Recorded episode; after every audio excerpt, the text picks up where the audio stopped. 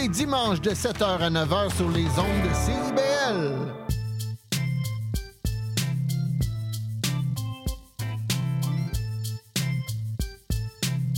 CIBL 101.5 Montréal. CIBL, au cœur de la culture. C'est intermittent jusqu'à Wellington. Vers la rive sud, congestion depuis Turcot, euh, parce qu'on a eu un accident tout à l'heure sur la 132. Bon, ben c'est clair, tu vas être en retard. Ouais, cool. J'ai de la gym. Parce que la 132 demeure encore occupée. Il est 9 h. CIBL. 101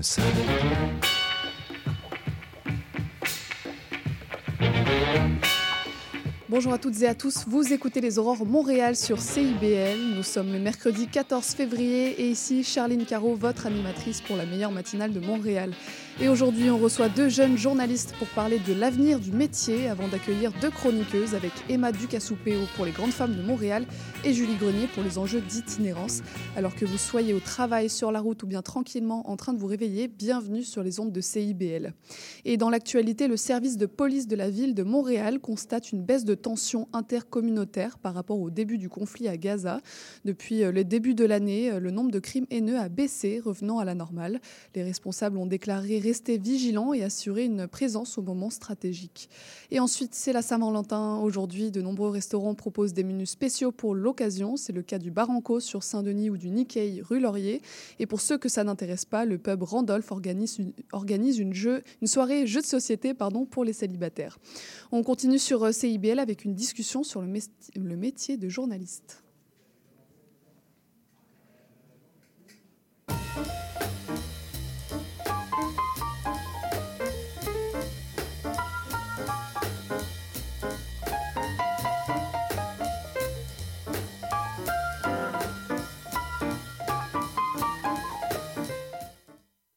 Et je reçois ce matin deux jeunes journalistes pour une entrevue croisée autour du journalisme et de l'avenir des médias. J'ai donc en ma compagnie Quentin Dufresne, journaliste indépendant, et Ona Barrett, journaliste pour le média Pivot. Bonjour à tous les deux. Bonjour. Avant toute chose, grande question, pourquoi vous êtes devenu journaliste? Bah, écoute, moi, c'est assez clair. Je te dirais que c'est pas du tout pour, euh, parce que je suis une accro de l'actualité ou parce que j'aime l'adrénaline euh, des news. Moi, je pense que ce que j'ai recherché euh, dans le journalisme, c'est vraiment le contact avec les intervenants, euh, le côté un peu humain, euh, apprendre à les connaître, écouter leur histoire et bien sûr leur donner une voix. Et je pense que ce qui m'a donné vraiment envie, moi, c'est l'amour de la vidéo, du documentaire. Mhm. Et donc, je te dirais que, ouais, c'est ça. Je, mon approche journalistique est assez documentaire au final. Mhm. Euh, donc voilà, puis bien sûr, euh, j'adore l'enquête, donc euh, ma curiosité, révéler aux yeux de tous ce qui n'est pas nécessairement exposé. Quoi. Et c'est un beau projet. Et toi, Quentin?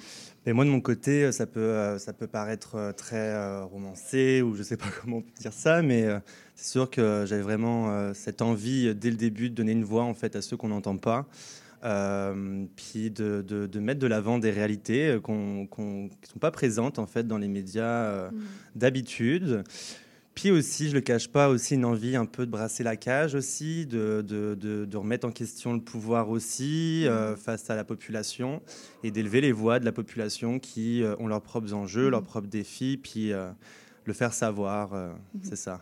On commence à comprendre un peu quelles sont vos spécialités, mais est-ce que vous pourriez nous parler un peu des sujets dont vous traitez? Oui, bah, je, peux, je peux, si tu veux. mais moi, c'est sûr que je, bah, normalement, je suis plus généraliste. Là, j'ai été journaliste au journal Métro euh, pendant plus de deux ans, euh, où je traitais à la fois l'actualité politique municipale à l'hôtel de ville. Donc, je suivais pas mal la mairesse, l'opposition et tout ce qui s'est passé. Puis euh, aussi les dossiers société. et ça m'est resté pas mal là depuis. Donc, je traite beaucoup des enjeux en lien avec la diversité sexuelle et de genre.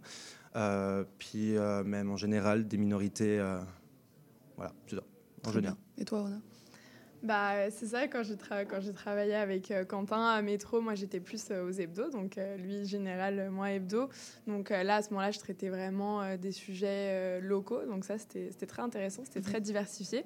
maintenant, je suis plus spécialisée, je dirais, politique. Puis mes sujets de prédilection, c'est vraiment l'immigration, les aussi conditions de travail et itinérance. Très bien. Le journalisme est toujours plus ou moins décrit comme étant en crise, d'autant plus aujourd'hui comme on va le voir. Est-ce que ce contexte d'apparence peu favorable vous a parfois fait hésiter avant de vous lancer dans cette carrière? Bah, moi, c'est sûr que j'en avais pas vraiment conscience quand euh, j'ai débuté. Euh, puis moi, j'ai fait mes armes. J'étais à l'école en pleine pandémie, donc euh, j'avais une autre crise, un autre type de crise à gérer en ce moment-là. fait que d'apprendre déjà à être journaliste en pleine pandémie, c'était quelque chose, mais assez fier du résultat en tout cas.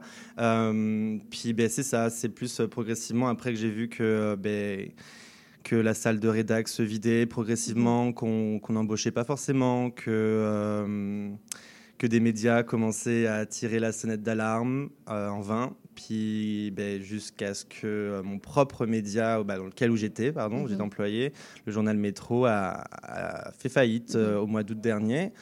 Il y a plein de raisons, mais la crise des médias n'est pas pour rien, là, clairement. Puis donc c'est sûr que c'est sûr que c'est challengeant même au quotidien maintenant en tant que journaliste de se poser la question comment je vais faire pour, euh, pour continuer. Et puis euh, moi je dis souvent j'ai euh, j'ai ce gros problème d'être passionné. parce qu'en fait, c'est oui, c'est pas un problème, mais en fait, c'est que c'est un problème parce que je me vois pas faire autre chose.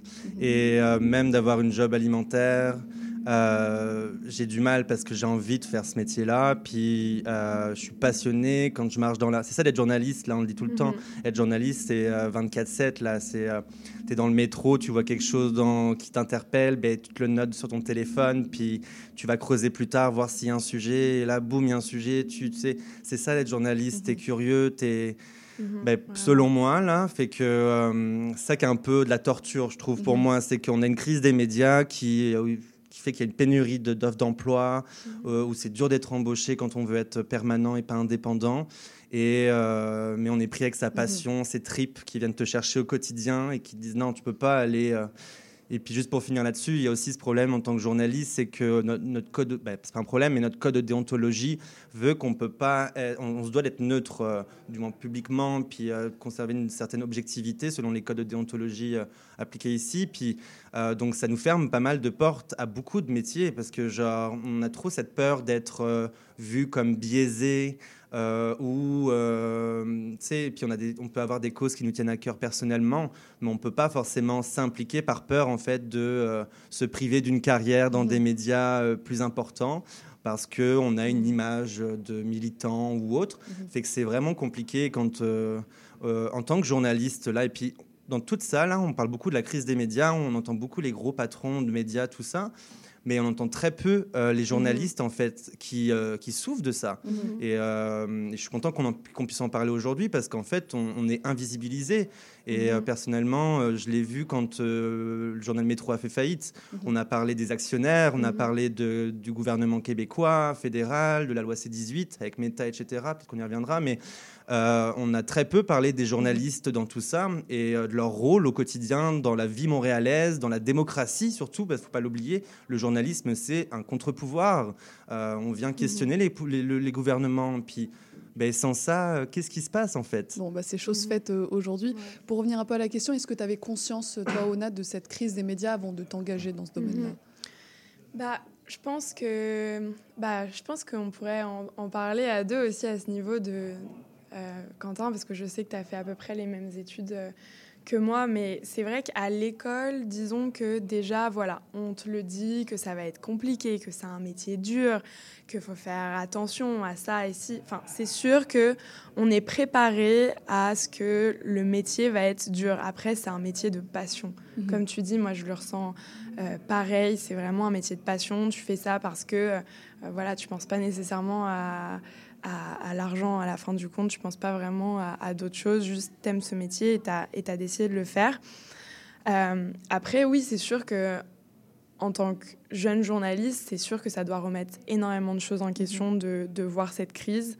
Euh, même j'avais vu un, un petit euh, documentaire, je pense que c'était de Rad qui allait euh, dans, les, euh, dans là, les, les, universités voir les finissants et il leur demandait alors comment tu te sens? Là en ce moment avec la crise des médias.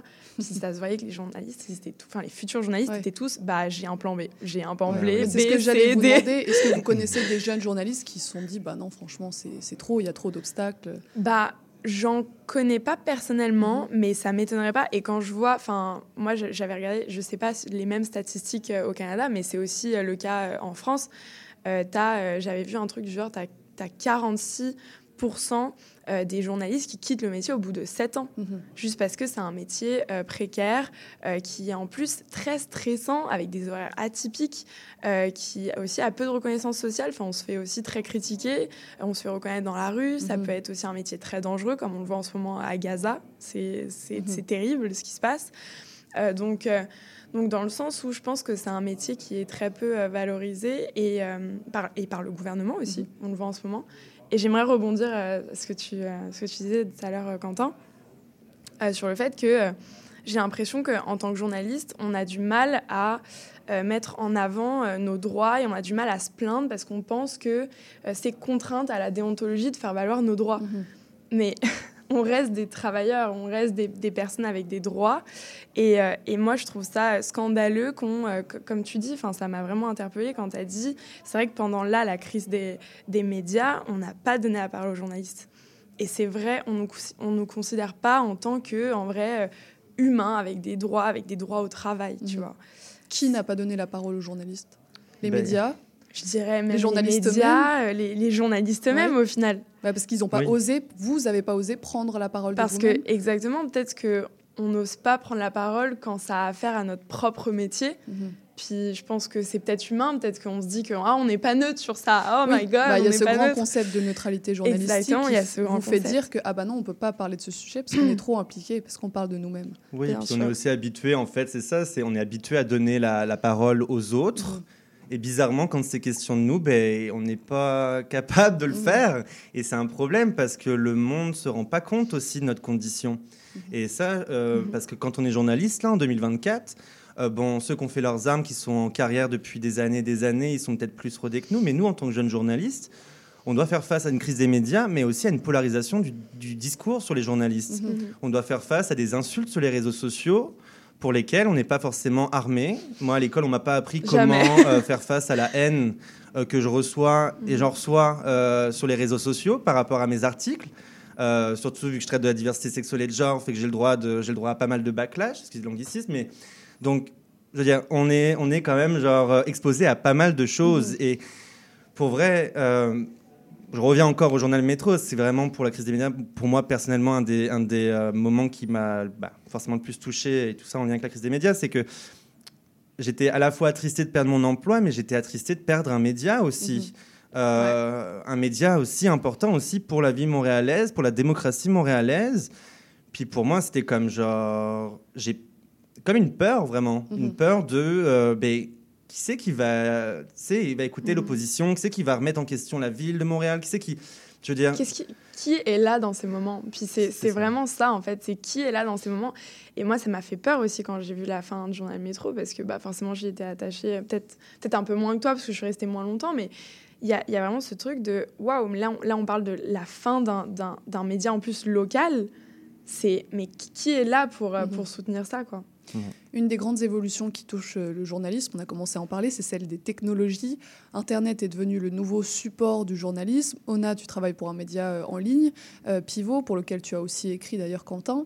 Est-ce que le support de diffusion du média a une importance pour vous En ligne, papier? Mmh. Ça change quelque chose? Bah, Je dirais que dans la manière dont on traite, en tout cas, c'est sûr que ça doit changer quelque chose. Après, bon, en soi, à Métro, euh, ce qu'on publiait en papier, on le publiait aussi sur le web. Mhm. Euh, donc, je pense que avec l'arrivée des technologies, il y a une Enfin, ça me paraît une transition logique dans le sens de passer à, à papier, à, au web, dans le sens mhm. où c'est voilà, c'est une transition logique. Euh, même voilà, Métro, même si Métro n'avait pas eu les financements euh, nécessaire du gouvernement, au final, avait réussi à commencer cette, cette mini transition vers le web, euh, du, euh, du, papier, avec notamment en mettant, par exemple, une carte où on pouvait voir chaque article à chaque arrondissement, à chaque mhm. quartier. Et donc ça, c'était intéressant de voir que même le journaliste local, qui est normalement assez papier, pouvait aussi être mhm. sur le web et en ligne. Et je pense que bah, c'est sûr que la fin des Publisac a beaucoup joué dans la fin de, du papier, mais je pense que cette évolution était nécessaire. Après, la question pour moi, c'est euh, est-ce que la fin du papier signifie aussi la fin d'un certain journalisme et d'un journalisme local, par exemple? Et pour l'instant, c'est ce que je remarque. Et c'est ça qui, fait, ce qui peut faire peur. Moi, en effet, moi, je suis d'accord avec toi, Ouna. Le, le je pense que, que je, en tout cas, ce que je déplore, c'est que, euh, oui, en effet, cette, euh, cette, transition vers le numérique est importante et nécessaire d'un point de vue euh, environnemental, d'un point de vue sociétal aussi. Les, jeunes, les jeunes générations ne vont pas acheter leur journal tant que ça. C'est moins. Euh, oui, c'est même très rare. Ouais, c'est même très rare. ça, donne un style peut-être, mais, euh, mais c'est ça. Et elle est nécessaire cette transition. Mais je pense qu'il y a une question qu'il faut se poser c'est comment on l'accompagne cette transition. Et mm. euh, on l'a vu avec Métro, Publisa, qui a eu des aides ponctuelles pour pour euh, compenser cette perte, mais une aide ponctuelle à une transition. Je veux dire, c'est comme. Mm. Euh, c'est un, un, appui continu qu'on a besoin des, des, gouvernements, que ce soit municipal, provincial, fédéral. Euh, puis on le voit. Et puis en plus, on va vers une transition numérique, mais quand on arrive vers le numérique, on est bloqué aussi. Mm-hmm. On le voit avec la loi C18 qui demande une, une, des, un retour financier de la part des GAFAM, de Facebook, de Meta, pardon, et tout ça. Euh, ben, qui bloquent en fait nos nouvelles maintenant euh, sur les réseaux sociaux. Puis on est en mode bon, ben ok, on est, on est prêt à se jeter, à aller vers le numérique. Donc on, diffuse parce qu'il faut savoir comment les, journaux, euh, comment les médias fonctionnent aussi. C'est on a besoin de, clics malheureusement. Mhm. ça marche encore comme ça parce qu'on n'a pas le choix. Le modèle d'affaires est le même et ça prend des pubs, ça prend une diffusion, un rayonnement qu'on a grâce aux réseaux sociaux. Mais là, les réseaux sociaux nous bloquent nos nouvelles. Fait que on est comme, c'est un peu une souricière. En fait, on est, on, est, on est, euh, voilà, on, est, coincé. C'est un cul-de-sac, quoi. Genre, on est en mode, ok, on lâche le papier, on va vers le numérique, on, on embauche du monde pour mhm. développer les réseaux sociaux, etc. Des gens employés exprès pour ça dans les médias. Il y a des gens vraiment employés pour ça, et c'est mhm. c'est important de les avoir. Mais là, les réseaux sociaux nous bloquent. Fait qu'on fait quoi là? J'allais venir justement à ce blocage pour redonner un peu de contexte. Meta a donc bloqué l'accès des médias à Facebook Instagram en août dernier. Ça a été un coup dur pour les médias qui ont été privés d'une grande partie de leur support de diffusion et de leur auditoire. Maintenant, avec un peu de recul, de quel œil vous voyez ce blocage aujourd'hui? Est-ce que vous arrivez à voir des points positifs? Euh, moi, je n'arrive pas à les voir. Alors, franchement, je ne les vois pas. D'accord.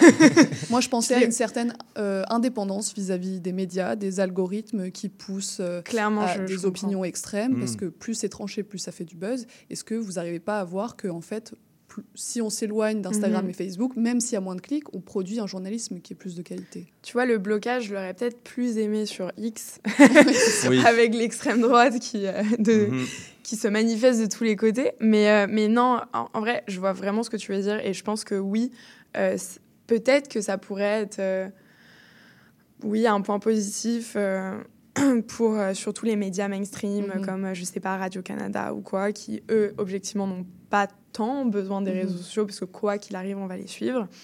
Mais c'est vrai que les réseaux sociaux, ça reste mhm. indispensable pour tout. Pour, euh, aujourd'hui, hein, malheureusement, hein, pour tout. Euh, si euh, tu as une marque de vêtements, si, enfin si tu veux vendre n'importe quel produit, donc même dans le journalisme, c'est important. On a mhm. envie que les gens voient ce qu'on ce qu'on écrit, mhm. ce qu'on fait. Et c'est vrai que bah, aujourd'hui, cette visibilité est, est quasi inexistante. Et par exemple, je vais, je vais prendre l'exemple de mon média, donc Pivot.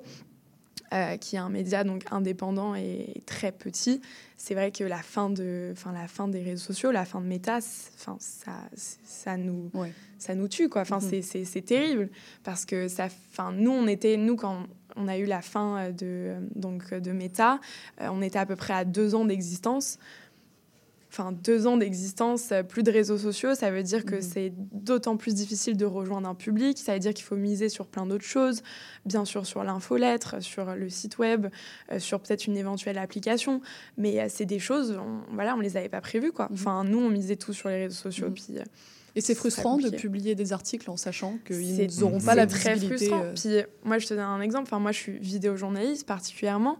Et mes vidéos, enfin, elles sont passées, donc sur, si je prends l'exemple d'Instagram, elles sont passées à parfois des rayonnements de, euh, je sais pas, 10 000, 15 000 vues à zéro sur Instagram. Mhm. Donc, t'enlèves déjà, euh, 15 000, peut-être 20 000 personnes en moins qui vont les voir. Donc bien sûr, on essaye à fond du coup de se mettre sur TikTok, sur YouTube, mais c'est quand même compliqué. Il faut d'un coup euh, essayer de changer tout son format. Enfin moi maintenant, je pense à filmer du coup en, euh, notamment en horizontal parce que je veux miser sur YouTube à fond. peut-être monétiser aussi. Donc c'est juste ouais, plus compliqué. Puis je pense sérieusement, pour revenir à un sujet plus large, que ça mène à la désinformation des jeunes, mm-hmm. mais de manière mm-hmm. mais horrible. Genre, mhm. c'est, c'est, ça, ça m'attriste profondément. Mhm. Parce que justement, un autre défi rencontré par le journalisme, encore plus avec ce blocage, c'est celui de joindre les jeunes. Mhm. Euh, la proéminence des réseaux sociaux, c'est une grosse concurrence pour les médias qui perdent une grande partie de leur jeune auditoire. Selon euh, Statistique Canada, 85% des 15-34 ans s'informent sur les réseaux sociaux et sur Internet. Est-ce que vous, vous pensez que les médias peuvent continuer à joindre les jeunes, les jeunes et comment ils peuvent le faire de plus sans réseaux sociaux? Ben, moi, je pense qu'il y, a cet enjeu-là pour les médias. Euh, ben, on l'a vu euh, au cours des dernières années, cet enjeu, de, comme on le disait là, euh, de, de s'adapter à des nouvelles plateformes, aux réseaux sociaux, etc. Donc, on se voulait multiplateforme. Ça, en tant que journaliste, on l'entend. Journaliste multiplateforme, il faut faire différents formats, adapter son, son, contenu à plusieurs formes, que ce soit vidéo, audio, écrit. Mais maintenant, je pense qu'on a vraiment un intérêt et euh, limite un devoir d'être multigénérationnel et vraiment de l'avoir en tant que journaliste en tête. C'est-à-dire, on peut pas. Euh, faut qu'il y ait une réflexion là-dessus parce que mm-hmm. euh, on le voit quand je parlais de polarisation des, euh, du discours envers les médias, ben, les jeunes aussi. Mhm. Et euh, on voit qu'il y a un, on le voit aussi au quotidien là, qu'il y a cette réticence des fois envers les médias, les journalistes, et puis ça mhm. peut venir des jeunes. Moi, je le vois aussi dans mon mhm. entourage, euh, des gens qui remettent en question euh, notre travail ouvertement, en plus sans aucune gêne. Mais, mais comme on le voit qu'il y a ce, il y a ce pas, de déclin là, mais comme genre cette méfiance aussi chez les jeunes. Il faut qu'on aille les chercher. Et puis, euh, bah, tu sais, on utilise des plateformes. Il y a TikTok, il y a plein de, il y a plein de médias qui, qui voilà, qui s'adaptent à ça, qui, qui, font du contenu sur, de, sur, des, sur des plateformes comme ça. Mais encore une fois, là, je pense qu'il y a aussi ce on va vers des plateformes, on dit, là, tu sais, Una, tu parlais de YouTube, mhm. euh, on parle de TikTok, mais là, on l'a vu avec Meta, tu sais, et Instagram. Mais ça peut nous retomber dessus aussi. Ça se trouve, ça va nous retomber dessus, puis ça, on peut pas, on peut pas mhm. savoir, on peut pas savoir. Puis comme, comment on fait alors si, mhm. on, peut mettre des ressources pour aller rechercher les jeunes, mais si on n'a pas de soutien euh, d'un point de vue euh, des gouvernements, ben, comment on va faire? Parce que si on met toutes les... Là, ce serait peut-être la fin-fin, je sais pas, mais après, faut, oui, c'est ça. Je vais m'arrêter là. Tu parlais de cette montée de la défiance envers les médias, euh, plus de la moitié des Canadiens éprouvent un faible niveau de confiance envers leurs médias. Euh, est-ce que c'est un phénomène que vous comprenez et auquel vous êtes aussi euh, confronté? Est-ce que vous êtes critique à l'égard du système médiatique en général? Ben, je pense qu'il y, y, a un enjeu, moi je le vois au quotidien, le monde, les, les gens ont du mal à faire la différence quand ils voient un média entre les chroniques. Euh, et euh, le contenu journalistique d'un média. Mhm. Donc euh, ben là, si on peut le rappeler ce matin, c'est toujours important de le rappeler, mais un chroniqueur, une personne qui fait des chroniques d'opinion dans les médias, on le voit ben, surtout celles qui font parler beaucoup au Journal de Montréal, tout ça. Euh, ben, c'est des chroniques qui euh, sont très. Euh, oui, c'est de l'opinion. C'est ça, c'est de l'opinion. C'est pas des faits objectifs. Mais le monde, en fait, pense que ces gens-là sont journalistes et non, ils ne sont pas journalistes. Et puis, mhm. nous, on le sait très bien. Mais alors, est-ce que c'est assez expliqué au monde? Je sais pas. Mais il y a souvent cette mauvaise compréhension mhm. aussi du métier de journaliste. Puis on le voit aussi dans notre pratique là. Mhm. Euh, les gens qui ont peur qu'on détourne leur discours ou autre, alors mhm. que. il y avait une grosse méfiance euh, envers les journalistes. Vraiment, mhm. je, le ressens, je le ressens vraiment. Bah, je, dirais que. Je dirais que oui. Je pense, que, je pense que c'est important de remettre en question aussi notre travail et que les gens le remettent en question. Je dirais pas que c'est non plus. Euh, euh, le fait de, bon, c'est des journalistes, il faut avoir 100% confiance euh, en leur travail. Je mhm. pense que c'est important. Le problème, c'est que là, c'est vrai que bah, beaucoup, euh, beaucoup de publics se sont mis à, à, oui, à, plus avoir du tout confiance dans, dans, les médias. Et ça vient aussi de la, la, faute de beaucoup de médias qui sont, par exemple, qui s'admettent, par exemple, 100% neutres et qui prônent la neutralité, mais qui, au final, quand tu regardes leur contenu, sont loin d'être neutres. Mhm. Donc, par exemple, je vais prendre l'exemple du conflit euh, israélo-palestinien. Ils sont fait par, en tout cas par beaucoup de, du mouvement palestinien, beaucoup de médias mainstream se sont fait critiquer. Mhm. Et, et c'est pas parce que euh, ces personnes-là euh, voulaient nécessairement. Enfin, oui, ils voulaient qu'on emploie un, un- un certain langage qui est peut-être pas possible pour les journalistes. Mais c'est pas que ça. C'est aussi un manque de couverture qui a été observé. C'est aussi un- un- une prise de position qui a été observée qui est parfois la même prise de posi- de position du gouvernement. Donc je pense que aussi les médias devraient se remettre en question pour rejoindre plus euh, bah, les jeunes et du coup reprendre cette confiance de la population. Euh, voilà. On espère que cette discussion euh, rendra le, le monde médiatique meilleur. Merci beaucoup à tous les deux. Euh, pour rappel, vos noms sont Quentin Dufresne et Ouna Barrett. On peut retrouver tous vos articles sur Pivot, sur euh, LinkedIn, sur Mhm. Internet, pas sur Facebook malheureusement. Vous m'appellerez quand ce sera le cas. Merci beaucoup à tous les deux et puis bonne continuation. Merci, merci beaucoup. On continue sur CIBL avec la chronique d'Emma Ducasoupéo sur les grandes femmes de Montréal. Vous cherchez une activité ludique et rassembleuse? Inscrivez le Bingo Radio de CIBL à votre agenda. Chaque semaine, courez la chance de gagner 3500 dollars en prix. Invitez vos amis et jouez avec nous tous les dimanches dès 13h. Pour participer, procurez-vous les cartes de jeu du bingo de CIBL dans un point de vente près de chez vous. Pour trouver des lieux, visitez notre site web au cibl1015.com sous l'onglet Bingo Radio de CIBL. À dimanche prochain et bonne chance! Trésor d'Orient est un programme musical artistique animé par Sami Hilal qui met en lumière les figures de la musique arabe, qu'il s'agisse de chanteurs, compositeurs, poètes et écrivains. Ce programme vise également à clarifier les formes musicales arabes et inclut une station qui parle de musiciennes et de musiciens les plus importants du monde arabe et leurs compositions. Trésor d'Orient, chaque mercredi 20h30 sur les ondes de CIBL 101.5 FM Montréal. Chat d'abord. Nous sommes votre rendez-vous de la fin de semaine. En compagnie de nos collaborateurs, on vous informe, divertit et on vous joue le meilleur du hip-hop, afro et rap. Votre dose de bonheur radio électrisant et contagieux. Samedi dès 11h, c'est Chadamar FM sur CIBL 101.5 Montréal.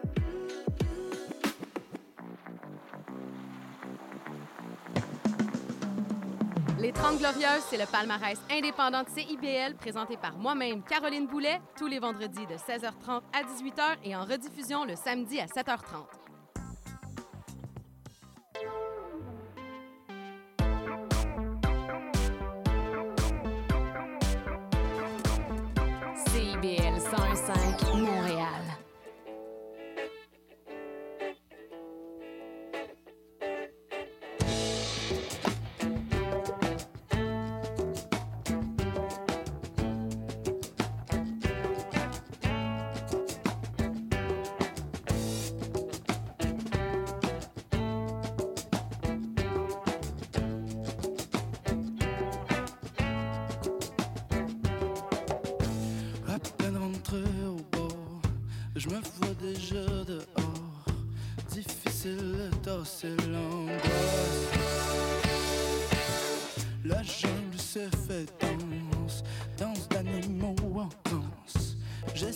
Passer entre les branches.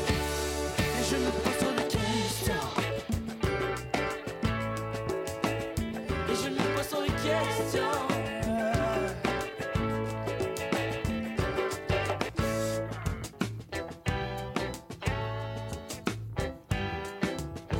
Je garde les doigts croisés. J'essaie de voir le danger. Difficile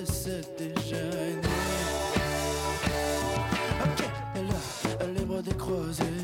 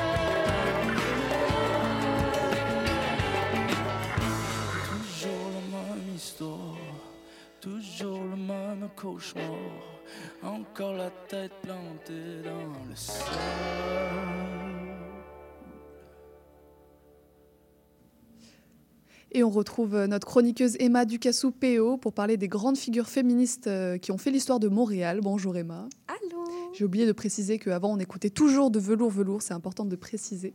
Et de quoi on parle aujourd'hui? Eh bien alors, euh, après deux mois d'absence, je me suis dit qu'il fallait un petit peu marquer l'occasion et surtout tenter de rattraper mon retard. C'est pourquoi aujourd'hui, je vais, euh, enfin, je vous propose d'explorer un thème plutôt que de vous parler d'une personne en particulier. Et le thème aujourd'hui, c'est celui de la poésie montréalaise féministe. Euh, donc un thème quand même assez large qu'on aura potentiellement à peine que le temps d'effleurer, mais qui j'espère vous donnera le goût de lire quelques lignes écrites euh, par les femmes dont j'aimerais vous parler aujourd'hui. Bah, Après toute une saison euh, d'automne de chroniques, tu arrives à te renouveler, donc je te félicite. Et alors pourquoi le thème de la poésie? Ben, en fait, je me suis dit qu'explorer un genre littéraire, euh, ça faciliterait un petit peu mes recherches parce que je pouvais aller directement dans une base de, de comme poésie montréalaise pour faire des recherches sur qui trouver. Puis j'avais vraiment envie de parler de poésie et j'arrivais pas à arrêter mon choix sur une personne en particulier. Alors je me suis dit, euh, bah, pourquoi pas croiser les portraits, histoire de parler de plus de voix féministes montréalaises, parce que bon, euh, faut être honnête, il y aura jamais assez de chroniques pour parler de toutes les personnes féministes euh, intersectionnelles qui ont marqué l'histoire de Montréal. Puis j'avoue que j'avais un petit peu envie de mettre euh, un peu de poésie dans ce mois de février qui était un peu gris, même si aujourd'hui il fait très beau. Eh ben c'est parfait. Et alors avec qui tu aimerais commencer? Alors, euh, j'aimerais commencer avec une des poétesses peut-être les plus connues dans, euh, dans ce domaine-là. Euh, c'est Anne Hébert. Anne Hébert, c'est, bah alors, elle est née en 1916 à Sainte-Catherine de Fossambeau. Elle a grandi dans un milieu familial marqué par la religion catholique et le conservatisme. Et grâce à ça, ou malgré ça, elle développe très tôt une sensibilité artistique et littéraire. Est-ce que ces, poèmes portent sur un thème euh, particulier? Ouais, en fait, son œuvre poétique, elle est profondément influencée par ses expériences personnelles et les réalités sociales de son époque, donc, parce qu'on est quand même en 1916. Elle va notamment explorer dans, ses recueils le thème de la féminité, de la sexualité, de l'oppression et de la liberté. Euh, Anne Hébert, elle donne souvent voix euh, aux femmes, dépeignant leurs luttes, leurs désirs, leurs souffrances. Elle euh, questionne énormément les normes sociales et religieuses qui limitent la liberté des femmes. Et elle vraiment, elle explore la, complexité des relations euh, humaines, notamment celles entre les sexes. Et est-ce qu'elle a fait des, publications, des recueils, euh, dont certains que tu pourrais nous conseiller? Alors, euh, je vais essayer de vous conseiller un petit peu des, des- des livres un peu phares, enfin des recueils un peu phares de, de ces femmes-là. Il faut savoir que j'ai pas eu le temps de tous les lire, donc j'ai juste Oh. lu des extraits. Mais le recueil de- le plus célèbre de, euh, de, de, euh, Anne Hébert, Anne Hébert, ouais. pardon, euh, c'est Le tombeau des rois, qui est publié en 53. Euh, il est souvent considéré comme un manifeste de la poésie féministe au Québec. Et dans ce recueil, elle explore vraiment les thèmes, de, comme je disais, de la féminité, euh, dans celui-ci de la maternité aussi, de l'identité féminine, tout en vraiment toujours remettant en question les structures euh, patriarcales qui limitent la liberté des femmes. Et elle écrit uniquement de la poésie ou d'autres choses? Non, euh, Anne Hébert, elle a également écrit des romans et des pièces de théâtre, mais c'est surtout au travers euh, de sa poésie qu'elle a contribué à faire avancer les idées féministes euh, au Québec. Et euh, son engagement en faveur de, de l'émancipation des femmes et sa capacité à donner des voix à leur expérience ont vraiment fait d'elle euh, une figure euh, incontournable du féminisme québécois. Eh ben, c'est une belle première figure. Est-ce que tu en as d'autres à nous, nous présenter? Ouais, euh, la seconde poétesse dont j'ai envie de vous parler, c'est une poétesse contemporaine.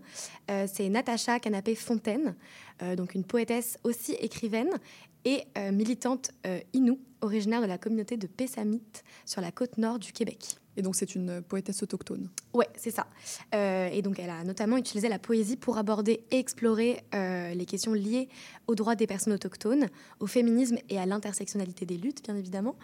Euh, ces poèmes, ils sont vraiment empreints de son l'identité autochtone et de son engagement en faveur de la justice sociale.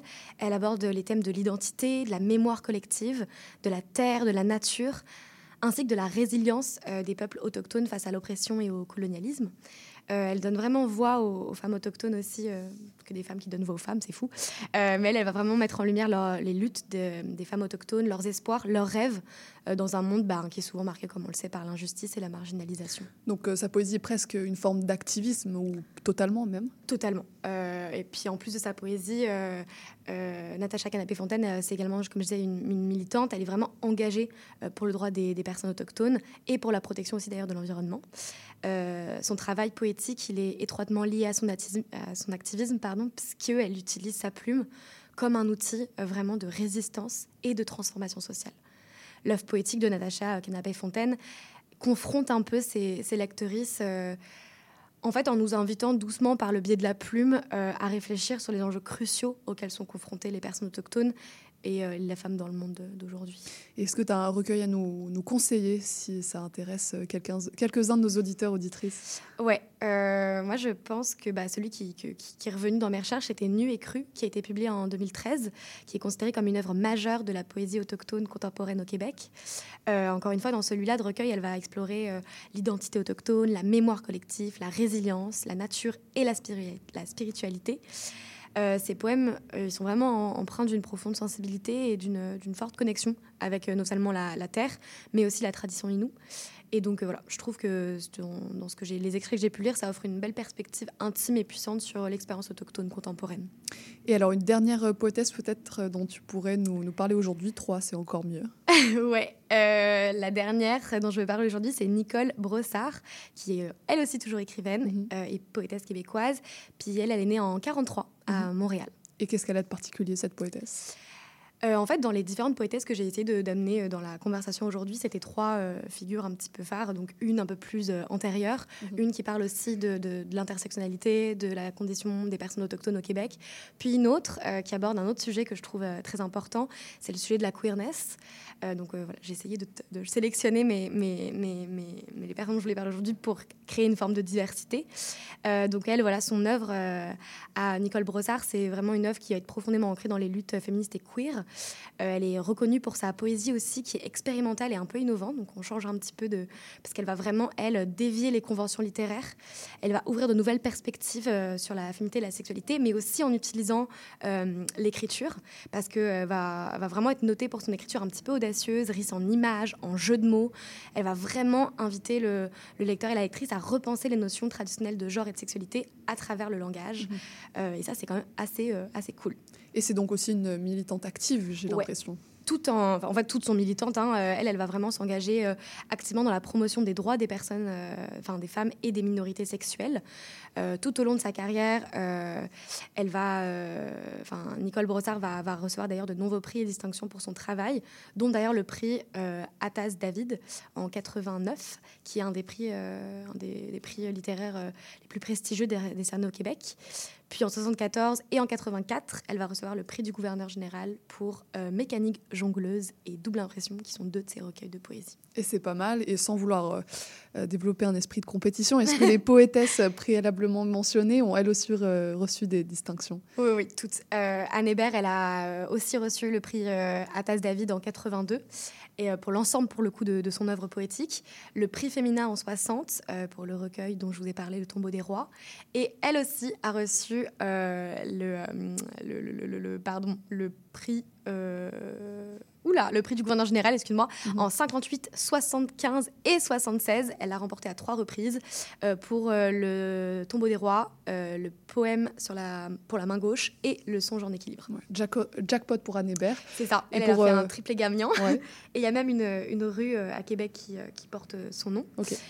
Puis Natacha Canapé-Fontaine, en 2007, elle reçoit le prix des droits et libertés pour sa poésie et sa démarche de rapprochement des peuples par l'art, l'écriture et la performance.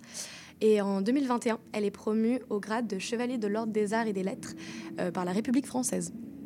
Bah, c'est pas n'importe qui. Puis j'ai parlé de que de quelques prix, mais bien évidemment, ces trois autrices, on en a reçu plein d'autres. Très bien. Et alors, pour revenir à la dernière, Nicolas... Nicole Nicole Brossard, est-ce que tu as reçu un ouvrage, euh, tu as un ouvrage à nous, nous recommander dans son œuvre? Ouais, euh, il y a un recueil de poésie à conseiller pour le coup pour Nicole Brossard. C'est euh, Mécanique jongleuse, celui pour lequel elle a reçu d'ailleurs le plus de distinctions, qui est publié en 70. ce recueil, il est souvent considéré comme l'une de ses œuvres les plus emblématiques et révolutionnaires, parce que vraiment, elle, elle explore beaucoup les termes de la féminité, de la sexualité, de la liberté. Donc, Très bien. Merci pour ces recommandations poétiques. Un petit mot pour la fin, peut-être?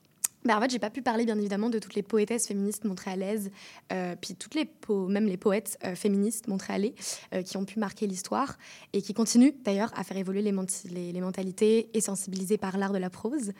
Euh, donc, je voulais juste en citer quelques-uns, quelques-unes, parce que je trouve que c'est quand même important parfois de donner les noms. Ça permet de lutter un petit peu contre l'invisibilité dont on parlait dans des chroniques précédentes. Mais il y a comme Michel Lafonte, Louise Cor... Lalonde? Pardon, Lalonde. Louise Côte-Noire, Mélanie, Mélanie Vincelette. Euh, seulement pour citer quelques noms, puis euh, du coup tellement d'autres. Mais j'aimerais justement vous laisser avec une citation de, euh, de, Gloria Escomel, extrait de Voix de femme, qui résume bien l'importance de la poésie dans les luttes féministes et dans la défense des droits. Je suis la voix de celles qui ont été réduites au silence, qui ont été condamnées à l'oubli. Je suis l'écho de leurs cris, l'éclat de leur résistance. Merci pour ce moment de poésie, Emma. Et puis n'hésite pas à nous proposer une chronique euh, poétique, ce sera parfait pour nous. Merci beaucoup et on se retrouve la prochaine chronique. On continue sur euh, CIBL avec la chronique de Julie Grenier pour parler des enjeux d'itinérance à Montréal.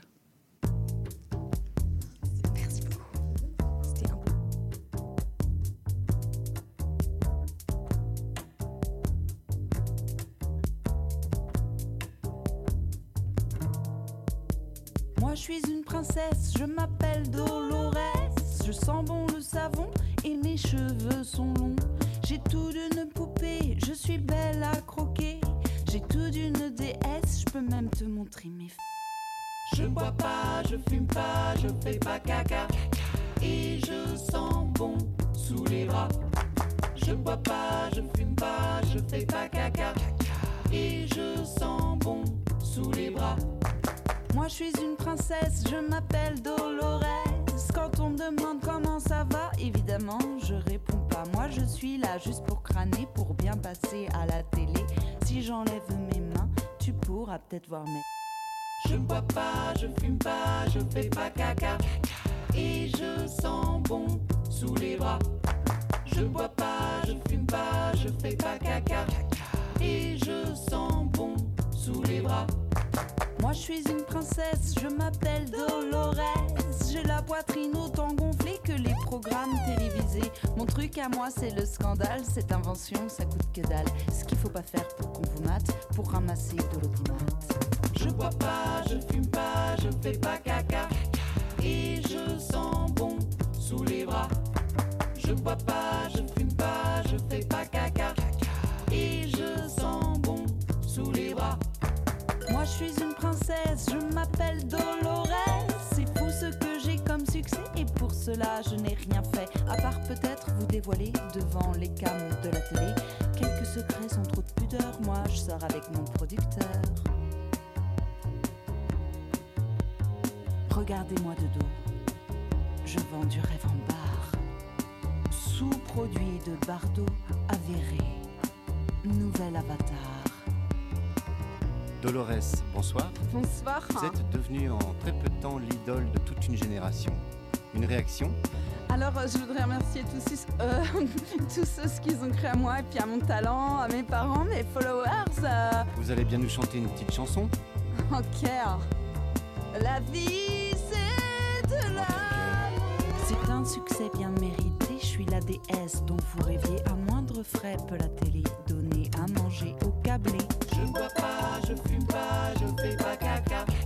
Et je sens bon sous les rats. Je bois pas, je fume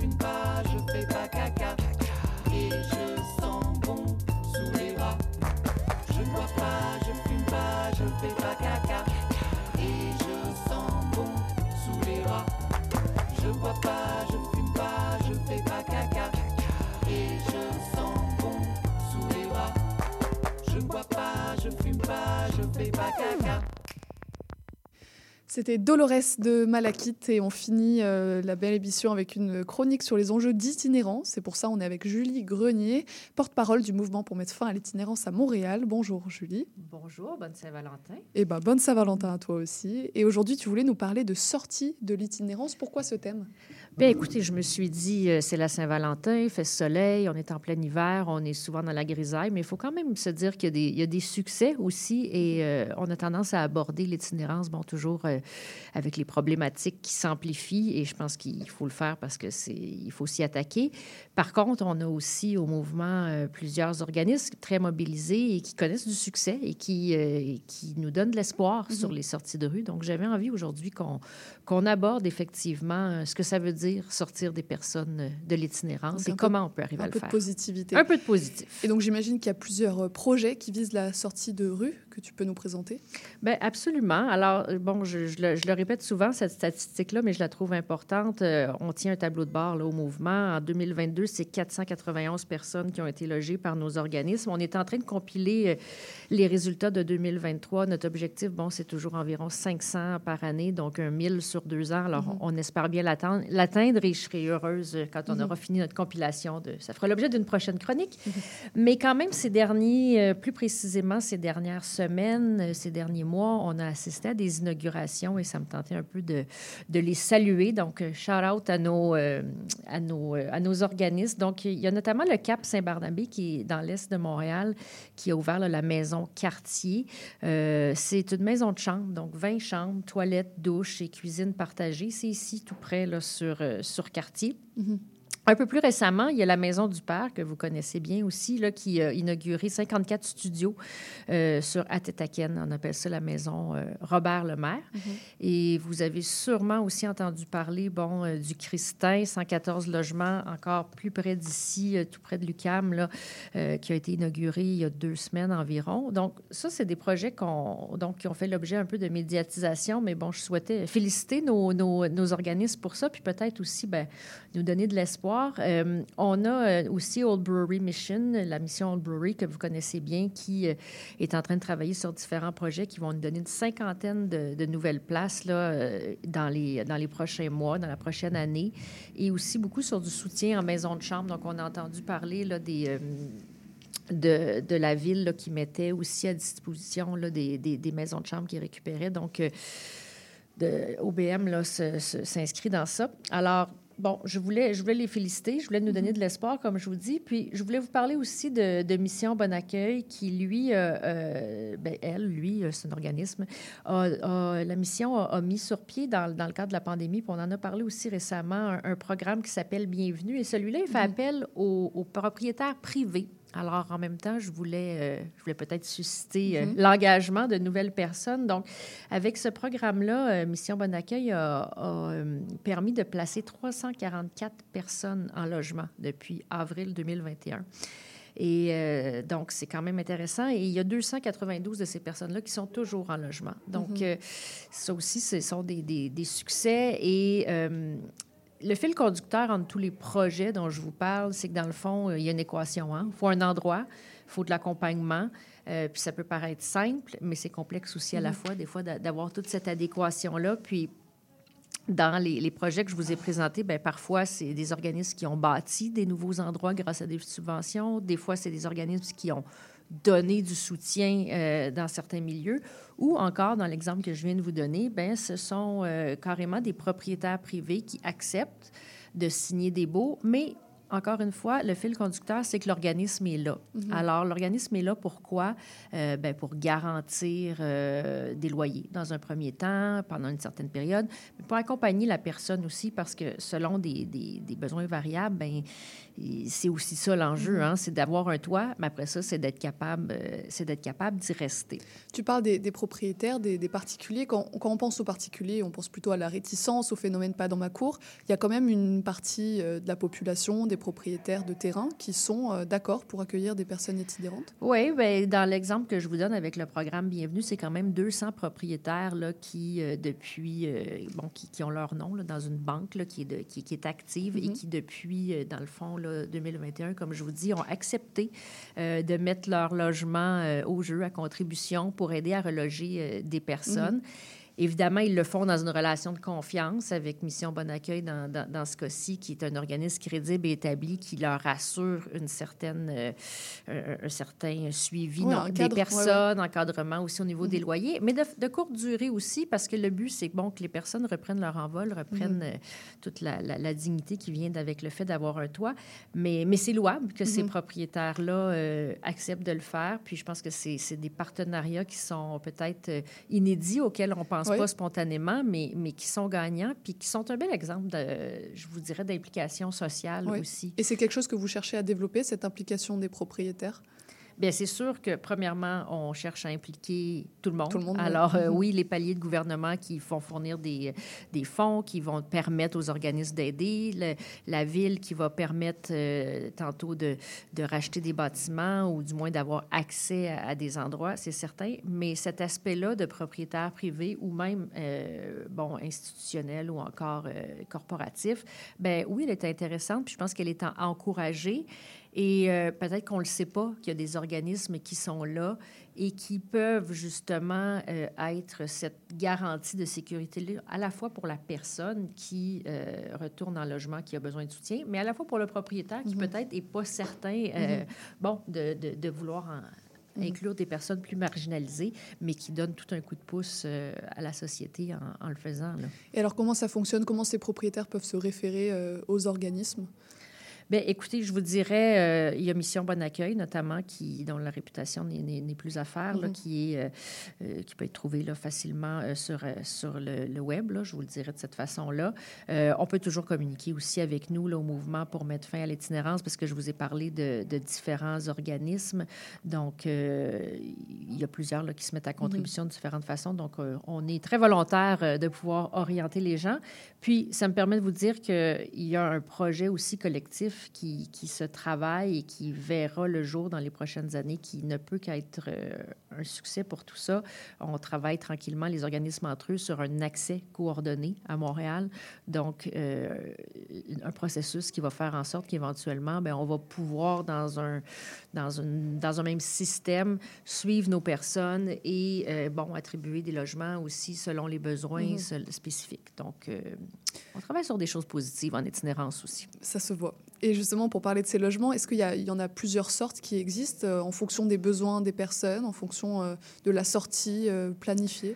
Absolument. Alors, quand, quand je vous présente là, les, les différents projets dont je vous ai parlé, c'est pour ça aussi, parce que les besoins sont variables et les destinations des personnes doivent l'être tout Mhm. autant. Donc, quand je vous parle d'un éventuel accès coordonné aussi, c'est ça qui va être intéressant, c'est qu'on en- un même lieu ou dans un même processus, on, on va pouvoir faire cette attribution-là. Euh, mais ensuite, quand on se parle des, des différents projets qui voient le jour auprès des organismes, c'est vrai que le suivi ou l'intensité de suivi ou les besoins ben, vont être variables. Puis c'est ça aussi la, la Mhm. réalité. là. Chaque personne a des besoins différents. Euh, puis encore une fois, ben, ce qui est primordial, c'est idéalement, ben, un, de la prévenir, l'itinérance, mais aussi d'être capable de, de, de réaffilier très, très rapidement les gens euh, qui, euh, qui tombent dans des situations là, de précarité puis qui se retrouvent malheureusement pour un temps à la rue. Mhm. grâce notamment à ces, à ces logements. Et quels sont les résultats? Est-ce que vous, vous pouvez dresser un, un constat de l'efficacité de ces logements pour la sortie d'itinérance Bien, comme je vous dis, bon, on, on maintient au, au- au mouvement là, un tableau de bord euh, qu'on est en train de mettre à jour. Notre objectif, c'était d'avoir 1000 personnes logées sur deux ans. On a une première année d'an- de compilée là, où on avoisine euh, le 500 personnes. Donc, on, on espère fort que le, Mhm. le total de la deuxième année euh, soit au- autour, même euh, autour du 500 aussi pour qu'on atteigne notre objectif. Mais même une fois notre objectif atteint, on a vu les chiffres du dénombrement, il reste beaucoup à faire.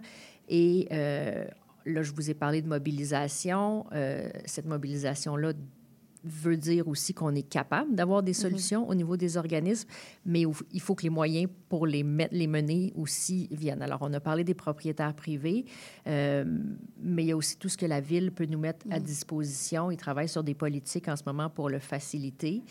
Et euh, ben, au niveau provincial, on le sait, qu'on a un, un programme d'accès à l'habitation euh, qui, qui, qui est en train de se renouveler. Alors, on a encore quand même des défis là, pour être sûr que Oui. toutes ces mesures-là se parlent de façon cohérente et puis pour permettre ultimement à nos experts, euh, les organismes dont, dont je vous parlais, de mener à bien d'autres projets comme ceux que Mhm. je vous ai présentés là, sommairement. là. Et d'accélérer les résultats aussi, parce que tu le disais, il y a une crise de l'itinérance qui Oui. est très importante. Est-ce qu'on peut accélérer les résultats au niveau de la sortie Exactement. Donc, il faut des endroits, comme je vous disais, l'équation, c'est qu'il faut avoir des endroits Mhm. disponibles. Il faut être en mesure de donner l'accompagnement. Les organismes savent faire ça, donner l'accompagnement. Mais il faut qu'ils aient des endroits. Alors, euh, et ça se traduit de toutes les façons dont je vous ai parlé, que ce soit donc euh, autant au niveau privé qu'au niveau de faire sortir de terre là, des nouveaux projets ou de réhabiliter des lieux qui euh, ont déjà servi à autre chose. Donc, il faut être très agile et des solutions, il y en a, euh, mais il faut les, il- faut les amplifier. On mentionne souvent à la fin des chroniques euh, la manière dont les auditeurs, auditrices euh, peuvent contribuer à leur échelle.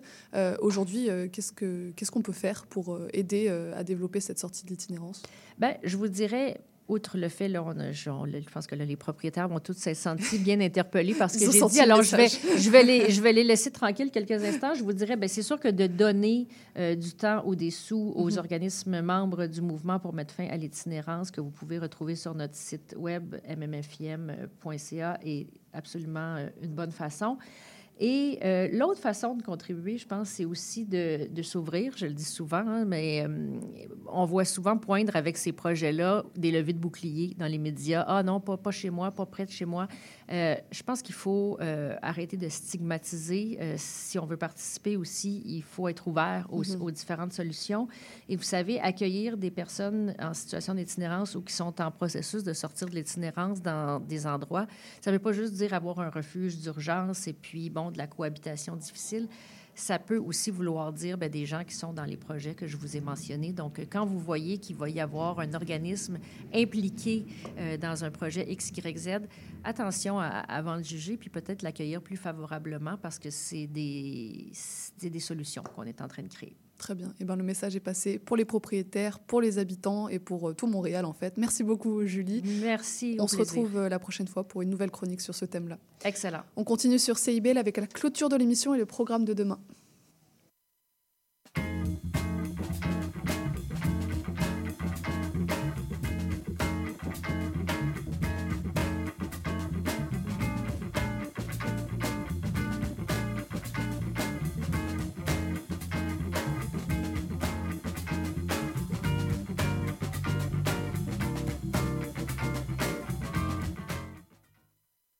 Et pour nous, euh, l'émission d'aujourd'hui touche déjà à sa fin. Je remercie euh, nos invités du jour ainsi que nos chroniqueurs, chroniqueuses du jour d'être passés à la mission, ainsi que Maurice Bolduc pour la mise en onde et les choix musicaux. Demain, on reçoit l'organisme Force Jeunesse pour parler des enjeux politiques reliés aux jeunes. Alors restez branchés sur CIBL pour suivre ce beau programme et puis n'oubliez pas que l'émission est également disponible en balado sur les plateformes et sur notre site web. C'était Charline Caro sur CIBL. Je vous remercie pour votre écoute et je vous dis à demain pour une prochaine émission.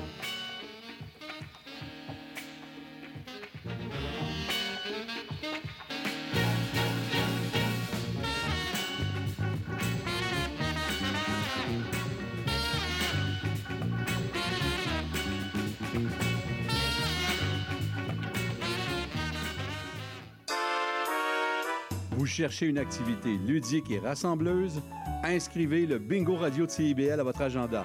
Chaque semaine, courez la chance de gagner 3500 dollars en prix. Invitez vos amis et jouez avec nous tous les dimanches dès 13h. Pour participer, procurez-vous les cartes de jeu du bingo de CIBL dans un point de vente près de chez vous. Pour trouver les lieux, visitez notre site web au cibl1015.com sous l'onglet Bingo Radio de CIBL. À dimanche prochain et bonne chance! Le balado Les solutions climatiques de la COP Carbone a pour objectif de lutter contre les changements climatiques, une conversation à la fois. On s'engage à réfléchir, à sensibiliser et à agir ensemble une fois par mois, jeudi 11h. Depuis 2011, la COP Carbone mène son action à partir de quatre piliers l'empreinte carbone, la biométhanisation, le bâtiment et la mobilité durable. Ce balado sera animé par Géraldine Cadier-Miralles, Maya Saloum et Olivia Vu toutes trois conseillères à la coop Carbone. C'est un rendez-vous jeudi 11h. Salut, je m'appelle Sophie Chartier. Si vous êtes comme moi, ça vous arrive de vous demander qu'est-ce que les gens écoutaient, mettons, en Afghanistan dans les années 70, ou bien c'est quoi la différence entre salsa et bachata? Les vendredis à 20h30 sur les ondes de CIBL 101.5, embarquez avec moi et mes invités dans un voyage spatio-temporel à la découverte d'un courant musical fascinant. Ses origines, ses chansons, ses artistes. Courant d'air, c'est l'émission de découverte musicale à ne pas manquer pour une exploration en profondeur et en plaisir des musiques marquantes du monde entier.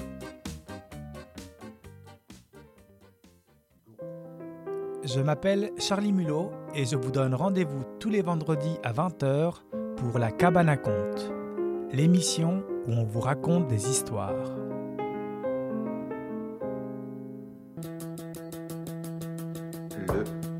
Le quatrième. Le quatrième mur. Le quatrième. Le quatrième mur. Bon, Siri, c'est quoi, mettons, l'émission qu'il faudrait absolument écouter à CIBL tous les lundis de 15h à 17h? Le quatrième mur.